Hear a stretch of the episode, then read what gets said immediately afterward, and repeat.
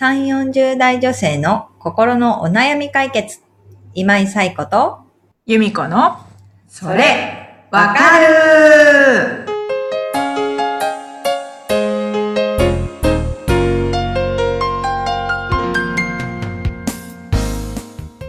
はい。というわけで、えー8月4回目の番組がスタートしました。今日もよろしくお願いしよます。ろしくお願いします。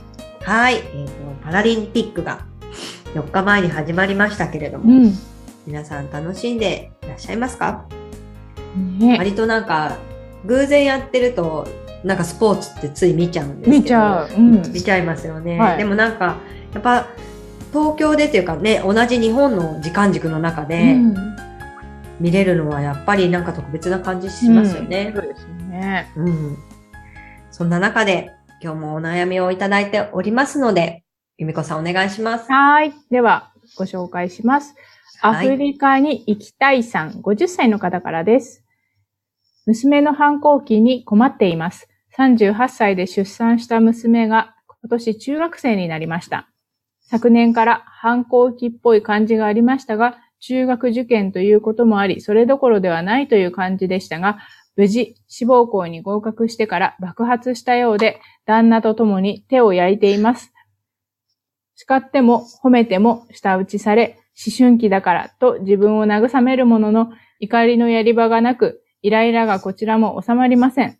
どんな心構えであれば、この時期をお互い気分よく過ごせるのでしょうか？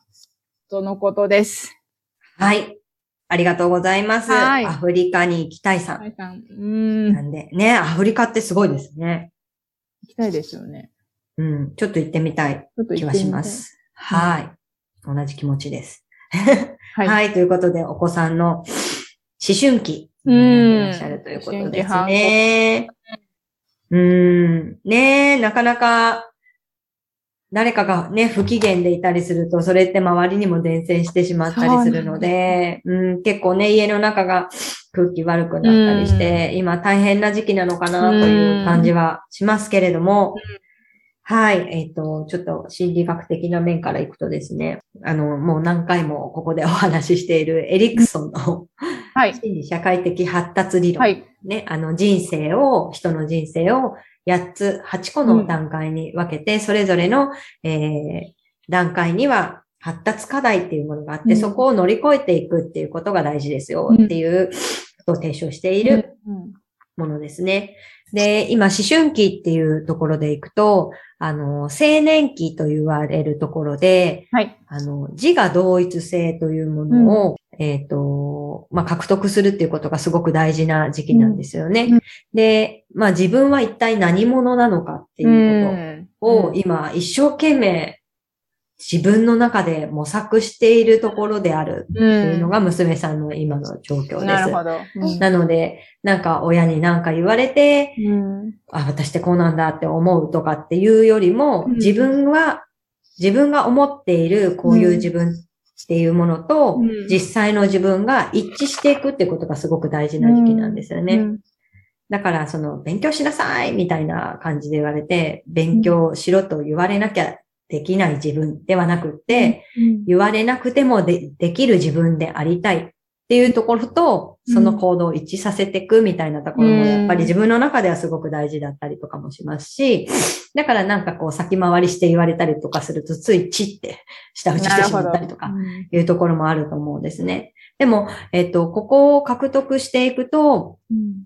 あの、なんだ、ここを乗り越えていくと獲得できるっていうのが、中性、誓う、中性を誓うとか言いますけども、中性性っていうものなんですよね。はい。だからそこを、えー一生懸命今自分で自自分自己認知の、自己認識の一致をさせながら、あの、中性性、自分はこういうことしようと思ったら、えそこを一生懸命できるとか、そういうところを獲得しているところなので、うん。あ、これは自分に対しての忠誠っていうことなんですね。そうです、そうです。うんなので、まあなんか簡単に言うとですね、そっとしておいてあげるっていうのが一番大事なんですよね。でも、やっぱり親だから、うん。親だし、一緒に生活をしているから、あ、あれ大丈夫なのかなとか、ああ、気になある。もっと、うん、これしてあげた方がいいのかなとか、うん先回りしてしまったりとか、いろいろすると思うんですよね。で、まあ、それはもう親として当然のことなので、うんまあ、多少文句言われたとしても、なんか、向こうはどう思ってるかわからないけど、私がしてあげたいからしただけ。うん。受け取るか受け取らないかはもう子供次第、みたいな感じの思気持ちで何かをしてあげるっていうことは、えっ、と、大事だし、何かをしてあげるとしたら。うん。もう一つ言うと、例えばさっき話した、あ、これって大丈夫なのかな？あの子うんこれちゃんとできてるのかな？みたいなところがあったとしたら、それがちゃんとできてなかったとしても、それはあの子の問題だっていうふうに、うん。その、課題の切り分けをしてあげるってことも自分の中で大事です。うん。だからこれができなくて困るのはあの子であってうん。私ではない。あの子はでも今一生懸命やろうとしてるから、まあとりあえず見守ってあげようみたいな気持ちでいるっていうこともすごく大事なんですよね。だから今まではその手をかけてあげるっていうことが親の役割だったところが、うん。今少しずつ手が離れつつある。うん。で、まあ自立に向けて子供自身も意識はしてないかもしれないけれども、一生懸命独り立ちしようとしているっていうところで、少し今までと関わり方を親も変えていくっていうところはうん。大事だと思うので、ぜひ、あの、その今言った、あの、お子さんが今抱えている状態というか、うんだったり、その、今の発達段階での背景みたいなものを理解した上で、親としての関わり方を考えていただくといいのかなと思います。はい。今まではね、あの、いろいろやってあげることで、あ、の、喜んでもらったりとかしてきたところが、うんちょっと、こっちは変わってないんだけれども、うん。娘さんの方が変わってきてる。うん。成長に応じて突然変わってしまったので、やっぱり親としても戸惑う部分があると思うんですけれども、あ、成長の一環なのねって思うところがすごく大事かなと思います。で、さっき、あの、由美子さんともね、収録の前に話してたんですけど、うん。やっぱり、あの、どうやったら、あの、気分よく過ごせるかっていうところで、うん。まあ、なかなかね、あのー気分よくまで過ごすのは難しい時期でもあるかなとは思います。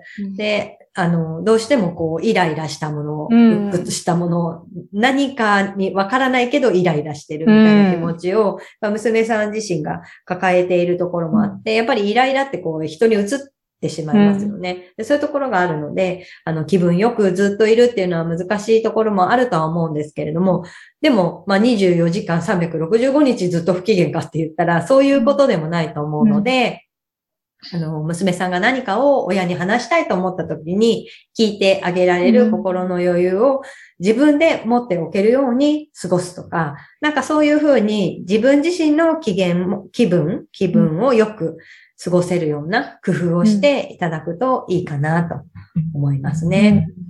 はい。なかなかね、難しいですよね。そうですね。ね、結構皆さん悩ごまれますよね。自身で、そう。ね自分のことどうだったかなとか。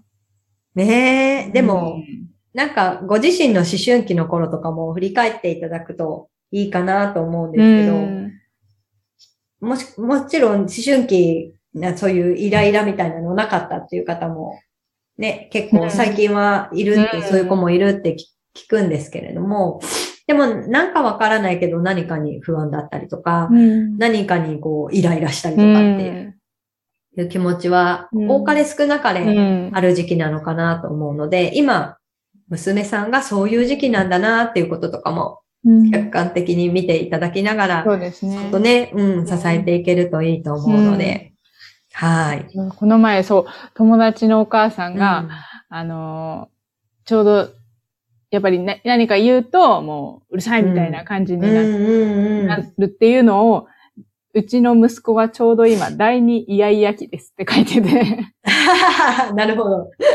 なるほどと思って。第二イヤイヤ期かみたいな感じで。イヤイヤ期。でもね、あの、子供のね、頃のイヤイヤ期って。でそも、何言っても、まず嫌っていう。そうです。あの頃は静かに見守られ、あもう嫌々なんだなって見守れたのに、と思ったら、あ、なるほどなと思って、うん。言葉がね、もう通じてる分、うん、なんで分かってくれないのみたいな感じがあると思うんですけど、確かに第一イヤイヤ期はもう言葉が通じない。まあ、通じてるんだろうけど、やっぱ意思の疎通が難しかったそう分、ですね。こう、うん。そうかって見守れうんたので、あ、すいません、子供が、まだ、イヤイヤ期いやいや期ですか。